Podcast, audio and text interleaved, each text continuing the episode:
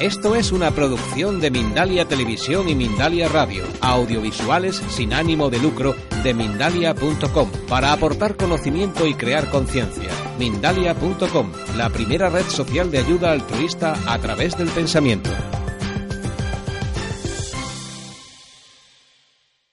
También eh, contar todo eh, eh, lo que tratamos en el, en el primer encuentro coloquio, pues resultaría un poquito largo, ¿no?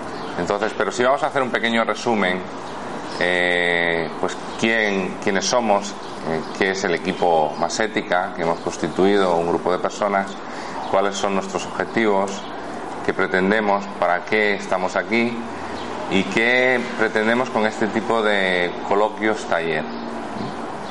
Esto no son conferencias, van a ser reuniones eh, en donde... Lo que sí pedimos o nos gustaría de alguna manera es que todos participásemos, que todos eh, libremente, cada uno pues eh, con sus propias ideas, con sus propias iniciativas y con sus ganas de participar y aportar a los demás, pues que cuente su propia experiencia, ¿no?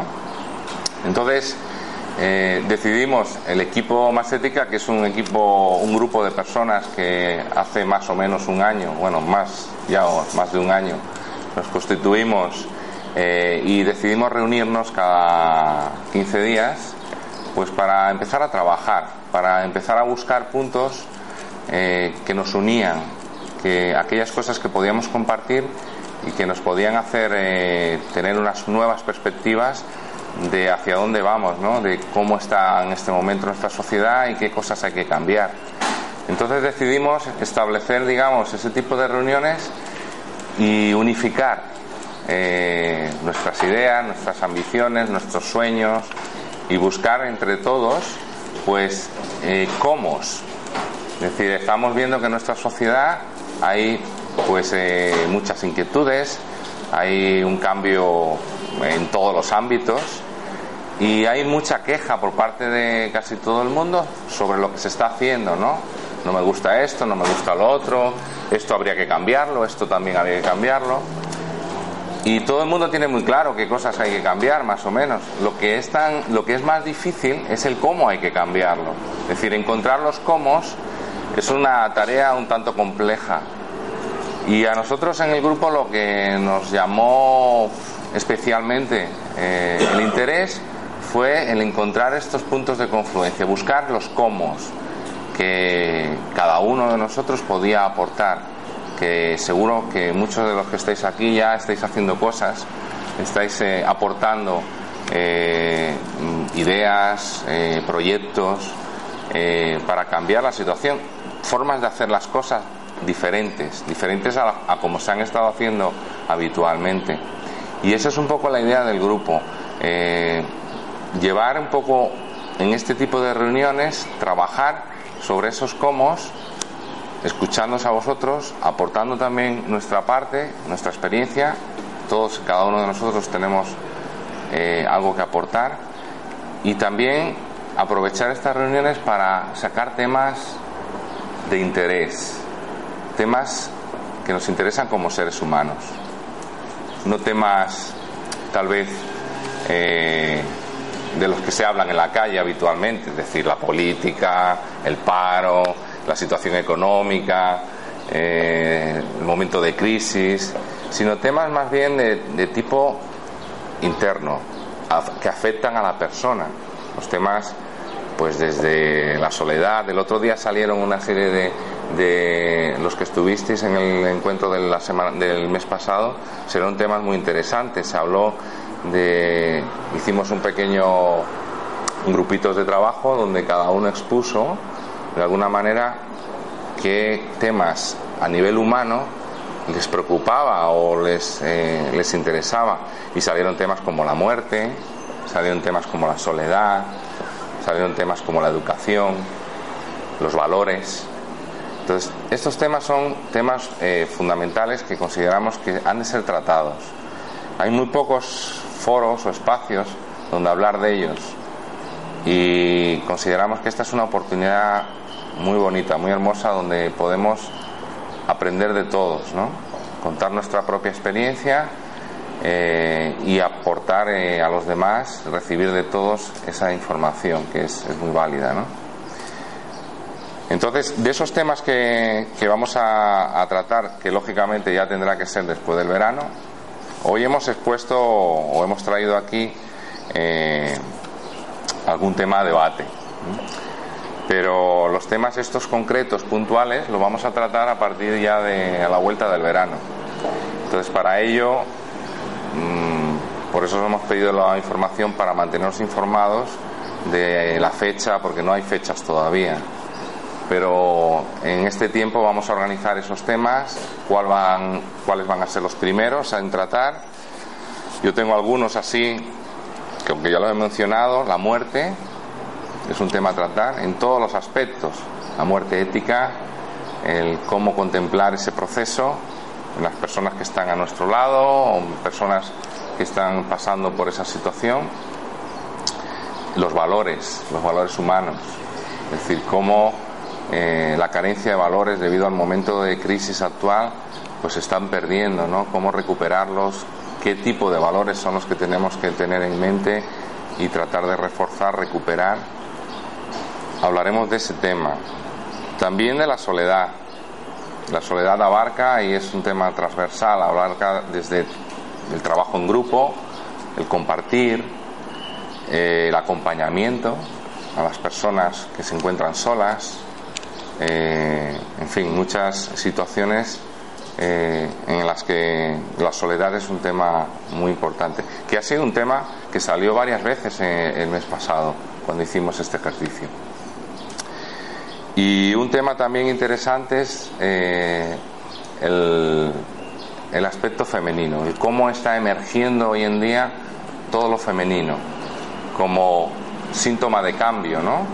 Lo cambio, el cambio viene desde la, fundamentalmente desde la parte femenina, que es a través de, de ese cambio de conciencia, eh, de lo establecido, de lo estancado, que pertenece más al, a, al aspecto masculino, por ponerle eh, una clave, ¿no? Entonces, es un tema que vamos a tratar también, uno de los temas, por contar cuatro, ¿no? Cuatro así fundamentales. Y el orden en el que lo haremos no lo sé, todavía está por definir. Entonces, bueno, pues el, el grupo lo constituimos once personas, eh, muy variadas en cuanto a procedencia, profesiones, dedicaciones. Pero eso es lo bueno, ¿no? El enriquecimiento que nos da el contar con, pues que si todos fuésemos en el mismo sitio, trabajamos en el mismo lugar, pues al final tenemos eh, experiencias más limitadas, ¿no? En ese sentido.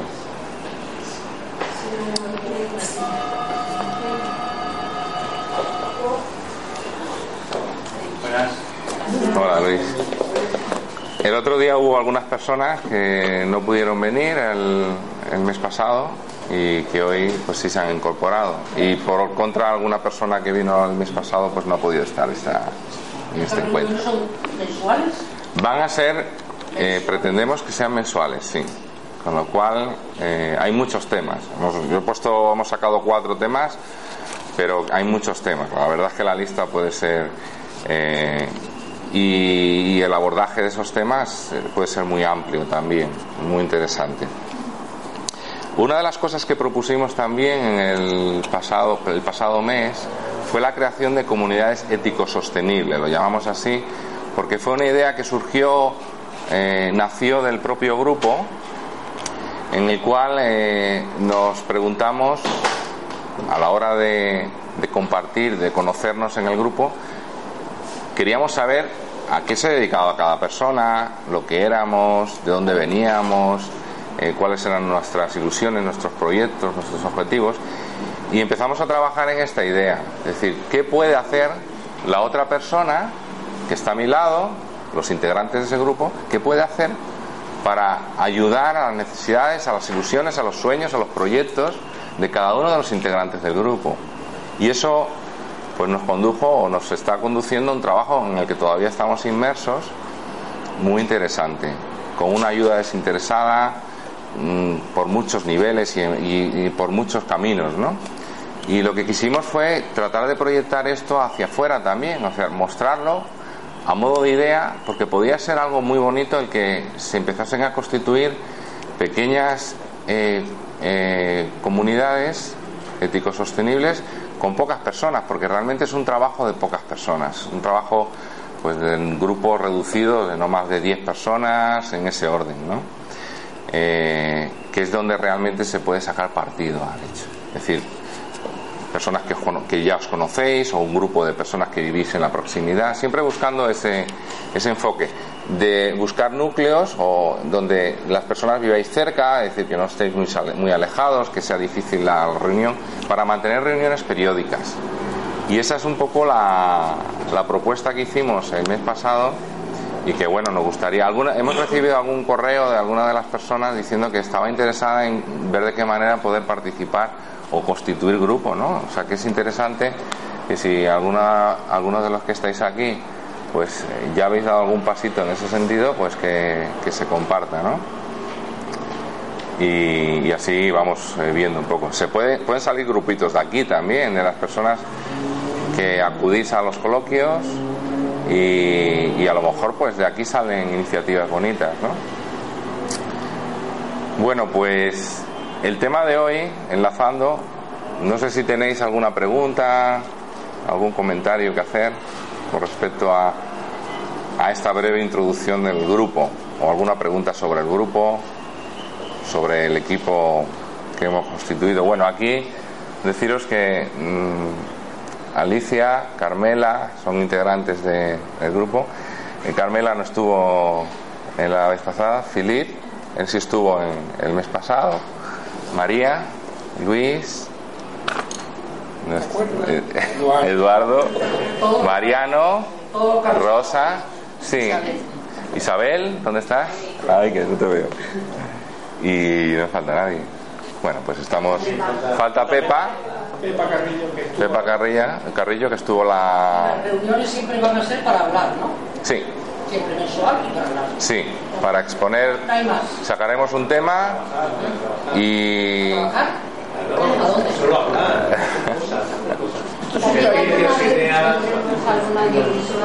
Sí, algún audiovisual que podamos presentar. A ver, a, a mí me gustaría decir, a mí me gustaría decir algo. Eh, mirad, esto simplemente imaginaros que cualquiera de vosotros tiene pues las mismas inquietudes que, que tenemos todos en esta, en esta sala, porque por eso estamos aquí. Y un buen día miras internet o lees los periódicos o oyes las noticias y te das cuenta de que hay una saturación tan grande de información que ya te cuenten lo que te cuenten pasa desapercibido. Hay un estado psicológico que lo explica claramente. La saturación de la información produce que una noticia terrible de una pandemia que se ha cargado a no sé cuántos miles de personas en un tal, te pasa desapercibido. Y estamos y vamos a las manifestaciones, que hay que hacerlo porque hay que dejarse ver, y todas esas cosas para, para expresar el sentir y, y la incomodidad y, y, y el no querer eh, estar así viviendo, ¿no? Entonces, eh, pues un buen día dijimos, eso está bien y hay mucho de eso, pero hay muy poca gente recogiendo los cómo. ¿Cómo pasamos de esta situación que tenemos en este momento a esta otra que es la que queremos vivir? Ese proceso, ese tránsito es muy rico. ¿Cómo un grupo de maestros se reúnen para poner en marcha en una zona rural ecoescuelas, eh, llevando la educación, eh, abriendo escuelas en pueblos chiquitines donde antes no iban los maestros porque pasaba un autobús y se llevaba a todos los niños? ¿Qué mueve a esos chicos, a esos jóvenes que no tienen posibilidad ninguna de trabajar de otra manera, a irse a los medios rurales? ¿Por qué hay tanta gente volviendo a, a, a recuperar los pueblos abandonados y queriendo trabajar de la tierra? Pues porque realmente hay un, una situación de necesidad, pero de necesidad del ser, no de necesidad económica exclusivamente. Nosotros no queremos darle a ninguna de las reuniones ni un tinte político ni económico, porque de eso ya estamos saturados hasta aquí. Y, y hay expertos en todas esas áreas de, sociales, y no queremos hablar de eso. Queremos hablar de cómo nos sentimos los seres humanos ante la que está cayendo, hablando mal y pronto. Entonces, eh, simplemente aquí vamos a intentar recoger bastante esos cómos, para que simplemente el hecho de escuchar, de que cada uno de nosotros escuchemos las iniciativas que se están llevando a cabo en toda España, en muchísimos lugares, en todos los pueblos, desde los huertos del Retiro, que hay huertos en el Retiro que uno puede alquilar, hasta la alegría de la huerta en San Martín de Valdeiglesias, un pueblecito cercano a Madrid, que también por veinticinco euros te alquilan una tierra, te asesoran, te la riegan y, y, y tú recoges tus frutos. O sea, hay un montón de cosas a todos los niveles que se están haciendo y eso no sale. ¿Por qué? ¿Por qué no sale? ¿Por qué creéis que eso no sale en las noticias? Porque eso significaría alguna esperanza y no interesa que haya esperanza, interesa que haya mucho miedo, interesa que haya desconfianza, inseguridad, incertidumbre y que el futuro esté lo más negro posible para que nadie se mueva. ¿Habéis, ¿habéis escuchado alguno hablar del, de la indefensión aprendida? La indefensión aprendida es un estado psicológico en el que la persona siente que no puede hacer nada para remediar, remediar la situación que tiene. Aunque sea tremendamente injusta, aunque esté siendo sojuzgada o maltratada o perseguida, o... la persona siente que es incapaz, que no tiene fuerza para luchar contra esa situación, que no tiene capacidad para resolverlo y es capaz de aguantar carros y carretas. Los primeros estudios que se hicieron de indefensión aprendida se remontan a, a la persecución de, de los judíos por los nazis en la guerra, en la guerra europea. Eh, media docena de soldados llevaban a tres mil judíos que perfectamente podían... podían haber luchado para quitarle el arma a esos o haberse escapado y sin embargo subían a los trenes. Hay unas imágenes terribles en internet que, donde se ve ese estado de indefensión. ¿Por qué? Porque a la víctima le haces creer que no puede, que lo que hay es tan grande, tan grande que no puede luchar contra ello. Salvando las distancias, ahora mismo toda la información que difunden los grandes medios de comunicación de masas van en esa dirección exclusivamente.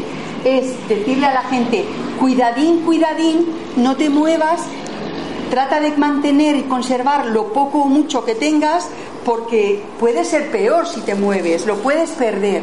Y hay mucha gente que no es que esté arriesgándose o asumiendo retos, es que está absolutamente paralizada. Y está paralizada por una razón que apuntaba antes Alberto. El otro día cuando hicisteis ese ejercicio, esa dinámica que hicisteis en pequeños subgrupos, uno de los temas recurrentes fue la soledad. A mí me sorprendió. Yo, nosotros estábamos trabajando en Sevilla y cuando volvimos, la soledad. Claro que sí, porque uno solo no puede, pero si se junta con unos cuantos, a que sí que se puede. Yo, ese es un pensamiento. A mí me decían de pequeña que yo era pandillera, porque toda mi vida, toda mi vida he estado trabajando con grupos, toda la vida de Dios. Y, y, y creo que yo siempre decía, yo, yo sola no puedo, pero si convenzo a tres más, juntos podemos. Pues esa es la idea, es crear un espacio abierto donde no solamente nosotros traigamos comos, cosas que se están haciendo. Hay varias personas que no están hoy aquí, Eh, porque estaban de viaje fuera de Madrid, pero que van a ser asiduos asistentes, que están trabajando con un montón de O N Ges, de asociaciones, de, de todo tipo, desde eh, bancos de tiempo, bancos de alimentos, eh, comunidad, eh, eh, ¿cómo se llama esto? Eh, grupos de sí, cooperativas, grupos de, de, de ética, eh, dentro del mundo de la, sana, de la sanidad, dentro de la, de la escuela, dentro de la educación, o sea, montones de iniciativas. Entonces esa gente va a traer esas cosas para que hablemos de ellas y solo para que descorramos un poco la ventana, o sea, la, la, la, la cortina, y veamos que no es tan negro el panorama, que hay muchas cosas bonitas que se están haciendo y que lo único que tenemos que hacer es decidir hoy, en este instante, si yo me incorporo a esa energía de cambio, de acción, de movimiento, o me sumo a la inercia del no se puede, yo no valgo, yo no estoy preparada, yo no tengo suficiente información de ese tipo. Claro que sí, porque cualquier ser humano sabe lo que necesita, sabe cómo se siente y sabe si quiere seguir sintiéndose así o si no se quiere sentir así. Y si no te quieres sentir como te estás sintiendo, solo hay una salida que puedes hacer para cambiar esa situación. Entonces, en ese proceso de compartir unos con otros, ¿sabéis lo que va a ocurrir? Pues que cada uno vamos a descubrir nuestros recursos internos, vamos a darnos cuenta de las habilidades y capacidades que tenemos dentro y que son algo que tiene que salir y, y tiene que salir especialmente en esta época, que es cuanto más negro está el panorama. No podemos esperar que las cosas... Hay mucha gente que dice, bueno, yo esto cuando esté el cambio social ya me, ya me incorporo de pleno derecho y ya voy con, con todo mi saber y con toda mi preparación y, y yo me uno a... No, no. Es que el cambio social o el tejido social no se crea si todas las células de ese tejido no participan. Entonces hay que sentirse primero células. Cuando tú tomas conciencia de que eres una célula y que estás medianamente sanito, sanita como célula, ¿qué tienes que hacer? Darte cuenta de la célula que tienes al lado. Y cuando te das cuenta que la, la célula que tienes al lado y la otra y la otra, y anda, pues si somos un hígado. Y juntas trabajar como trabajan los hígados. Y cuando las células del hígado se dan cuenta de que hay otros órganos, mira, pues allí hay otras células, anda, esas son las células del estómago, y allí hay otras, y allí hay otras. Y un día te das cuenta de que formas parte de un cuerpo, de un organismo vivo, cambiante, eh, que, que está en crecimiento, que está en desarrollo, y que hay muchos organismos, y que eso conforma una humanidad, y que así podríamos seguir hasta el infinito. Pero la conciencia parte del yo qué puedo hacer, yo cómo me incorporo a esta movida. treinta conflictos abiertos hay en el mundo fácil. Pero bueno, aquella carta de buenas intenciones decía: nosotros los pueblos de la tierra, para preservar a las generaciones futuras de los horrores de la guerra, acordamos. Y ponían una serie de, de acuerdos de buenas intenciones. Eso no se ha llevado a cabo porque no se ha considerado una ley dura, una ley comprometida, sino una, lo llaman la, una ley blanda, que es pues que, que cada uno lo aplica en su país como quiere, como puede y, y tal, sin, sin responder ante la, la, los ciudadanos, ¿no? Después de eso se generó la Carta de la Declaración de los Derechos Humanos y después, en el cincuenta y ocho, la Carta de la Declaración de los Derechos del Ni- de los Niños.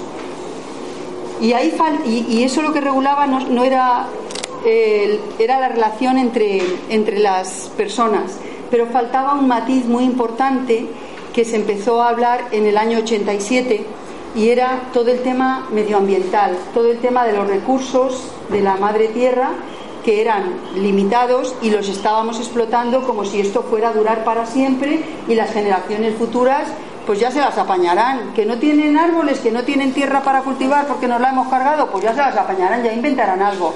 Entonces eso es una, algo demencial. Entonces la Carta de la Tierra recogió ese sentir ecológico y sumó los derechos humanos, los derechos de los pueblos y los derechos de la tierra, de la ecología, ¿vale?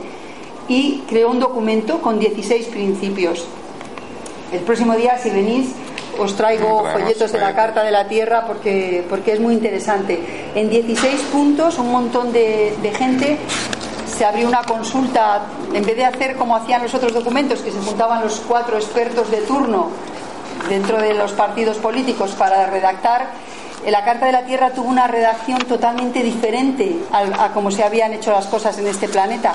Se estuvo, estuvieron durante diez años, toda una década, expertos de la UNESCO, de la UNESCO recorriendo todos los pueblos del planeta, los pequeños, los grandes, los medianos, todas las culturas indígenas, eh, ciento ochenta y tres etnias estuvieron reflejando sus principios, sus valores, sus necesidades, para que la Carta de la Tierra recogiera el sentir de verdad de todas las personas de este planeta. Ha sido la consulta mayor que se ha hecho nunca en, en, esta, en este planeta.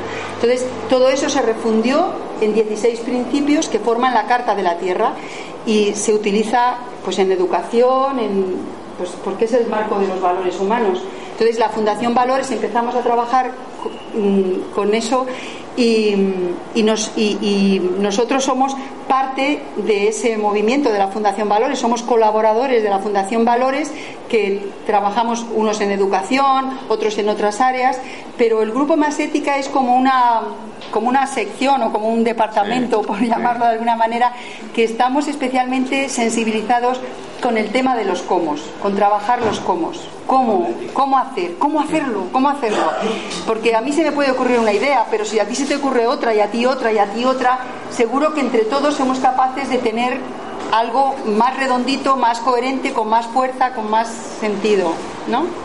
Entonces, esa es la, la, el organismo legal bajo el que nos estamos amparados, es la Fundación Valores. Podéis entrar en la página web, hay muchísimos vídeos también de los organizamos congresos todos los años y esto es pues un hijo de la Fundación Valores. Muchas gracias. ¿Las reuniones donde serían? ¿Va a ser ecocentro? Sí, siempre va a ser ecocentro. Vamos a alquilar una salita cada, cada mes, una, una vez al mes, serán los jueves seguramente, y ya haremos una programación de todo el año a partir de septiembre, y a todas las personas que nos dejen sus datos pues recibirán la información de qué tema se va a tratar ese día y los horarios que se dan, sí, más o menos eso, a las fechas y siete los horarios. Y media, fechas y horarios. Pero a lo mejor estoy hablando mucho. Pero se expresan muy bien. A mí, a mí me gustaría, me gustaría deciros, seguramente los compañeros el otro día estuvieron hablándolo con vosotros. Esto no va de que unos cuantos que saben aquí unas cuantas cosas se las cuentan a otros que estáis ahí pasivamente para escuchar a ver qué pueden hacer. No. Si alguien ha venido con esa idea está en el lugar equivocado, ya se lo digo. Lo que salga de aquí nos, es, es responsabilidad nuestra y vuestra y de todos, porque no queremos que sea una cosa solamente nuestra. Es decir, las inquietudes las compartimos todos. La, la capacidad de pensar, de reflexionar, la intuición, las corazonadas, es patrimonio de todos los seres humanos. Entonces lo que queremos es abrir el espacio para que entre todos seamos capaces de trabajar determinados temas y sacar un poco de luz, un poco de luz que nos sirva a todos, y no se quede ahí la cosa, sino que esa luz que cada uno es capaz de generar la transmita a su entorno, a las células que están alrededor, y se puedan crear esas comunidades. ¿Cómo empezamos nosotros? Pues Alberto lo contaba, dijimos, pues eh, profesor de yoga, yo psicóloga, él terapeuta, él periodista, contable, o sea, profesor, ex, ex profesor, jubilado, maestra, socióloga, eh, eh, administrativo, o sea, cada uno teníamos, veníamos de mundos diferentes, pero no es la profesión, sino la persona lo que puede servir de ayuda. En estos momentos no hay tiempo a que las instituciones, sean del tipo que sean, reaccionen lo suficientemente rápido como para ofrecernos soluciones. No hay tiempo. Hay, eh, por eso surgen colectivos como los, los, de la, los defensores de la hipoteca, ¿cómo se llaman? Los eh... no, no, no, no, de las desahucios. Los desahucios. Los desahucios. Los desahucios. No, lo, la plataforma antidesahucios y tantas plataformas.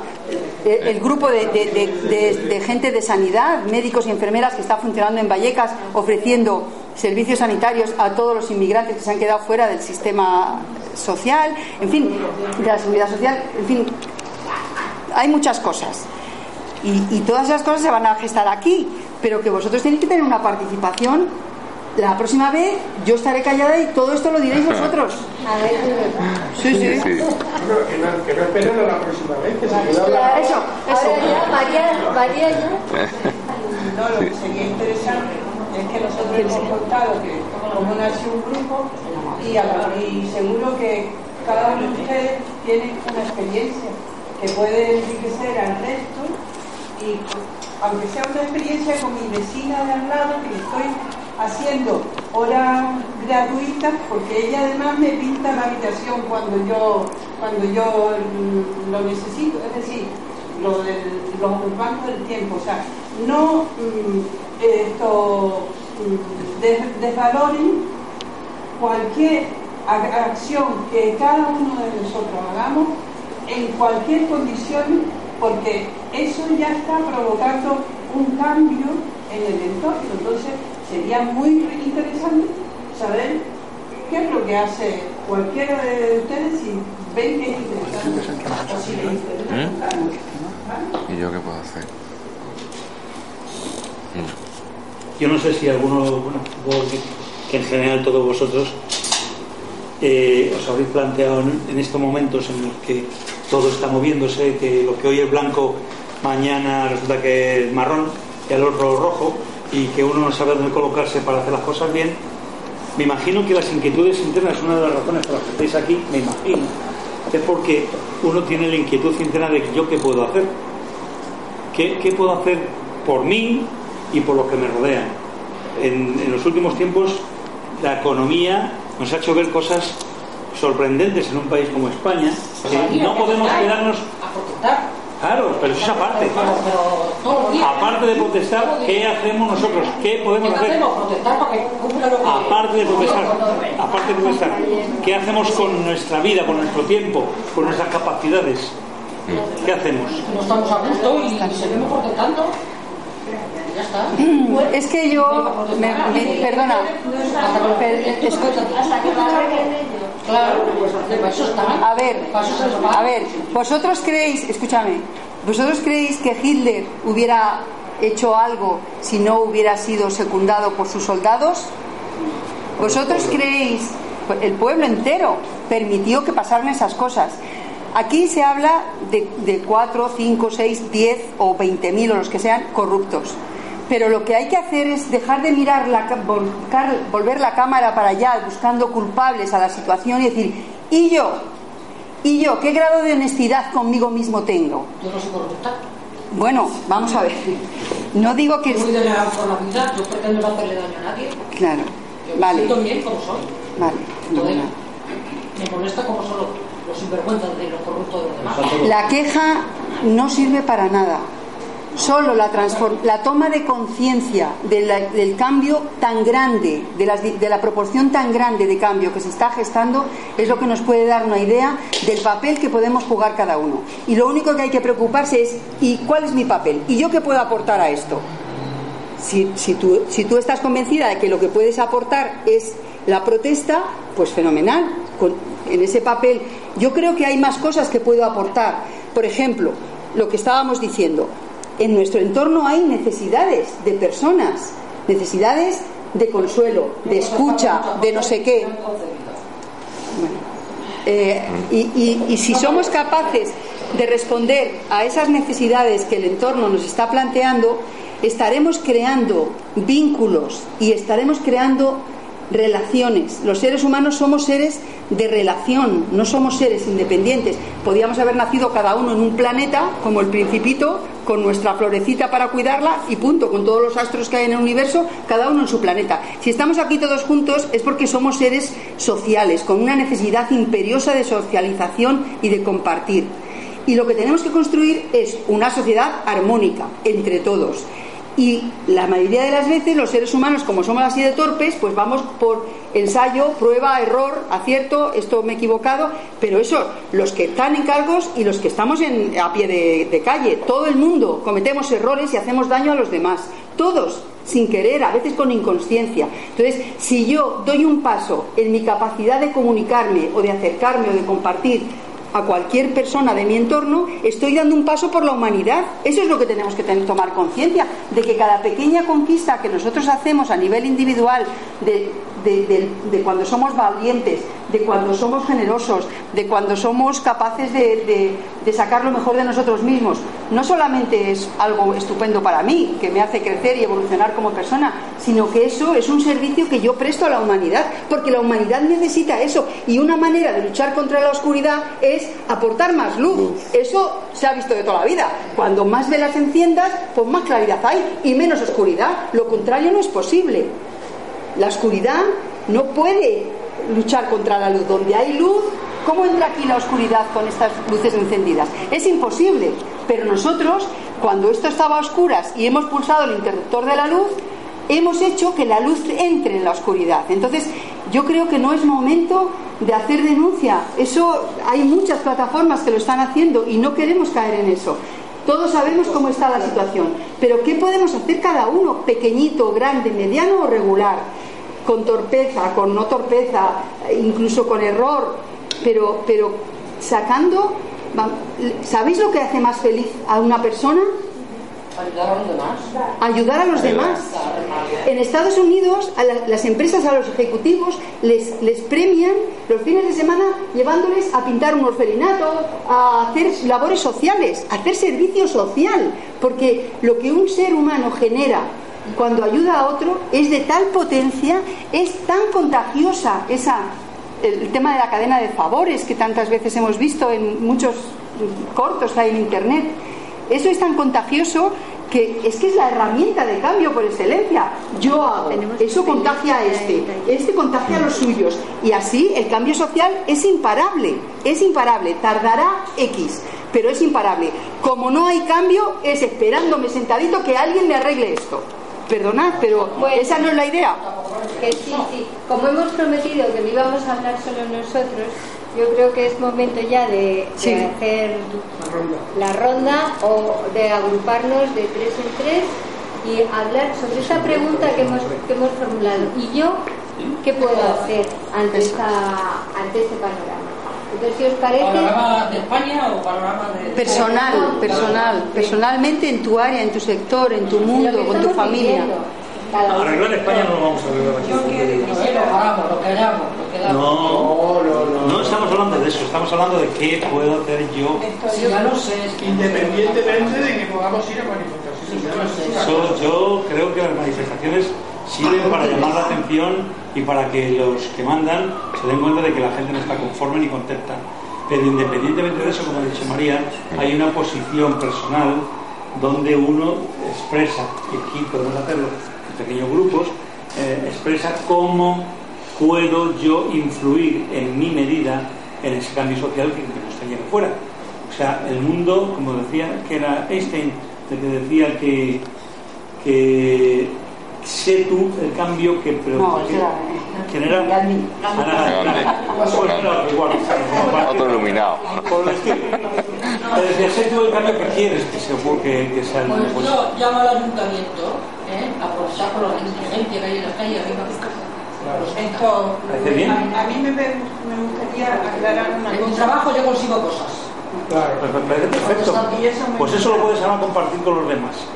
Esto, lo que quisiera es que eh, explicar lo que a mí me, todo este planteamiento me, me, me llama a decir. Esto verán, eh, lo que no nos damos cuenta es que hay un proceso de cambio, pero de cambio de cultura.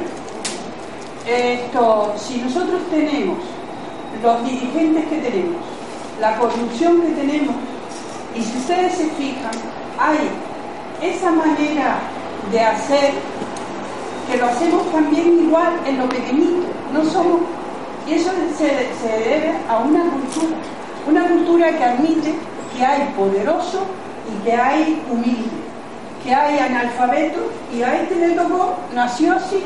O sea, hay unas creencias de todos nosotros que permiten que esto se siga alimentando.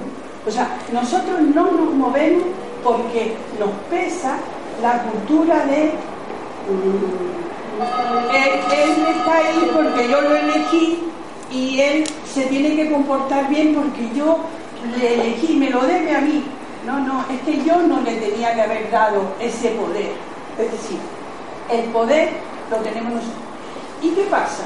Que para cambiar la cultura esa... tenemos que protagonizar en nuestra vida diaria, en nuestras cosas diarias. Por eso cuando nosotros decimos, no es una cuestión de salir a la calle, que está bien. ¿Por qué? Porque salir a la calle a la gente le da la fuerza de decir, ah, mira todos los que somos. Ah, pero sí, hay un montón que piensan igual que yo, yo no estoy solo. Eso es muy importante para los hermanos, descubrir eso. ¿Por qué? Porque la cultura que había antes era la cultura del individualismo. Por eso tenemos los edificios que tenemos, en los cuales la gente vive cada uno en su piso y no se molesta a nadie. Y después sale una señora como usted, como tú, que dice, ah, esto está mal, voy a ir al ayuntamiento. Pero vaya usted primero a coger la fuerza que le da su edificio completo y decir, mira, ¿verdad que esto está mal? Sí. ¿Y por qué no lo arreglamos? Pues entonces se va a enterar usted por qué fulanito del, del B no sale porque tiene, pues, tiene un problema gordo. ¿Y qué pasa? Que yo no he podido enterarme de que ese... O sea, usted ve el problema de la calle, por ejemplo, ¿no? Pero ¿y qué pasa con mi vecino? Entonces, mi vecino está falto. Pero es porque nuestra cultura del individualismo que ha sido fomentado es lo que ha provocado que hoy nos parezca que es normal que tengamos un rey de España.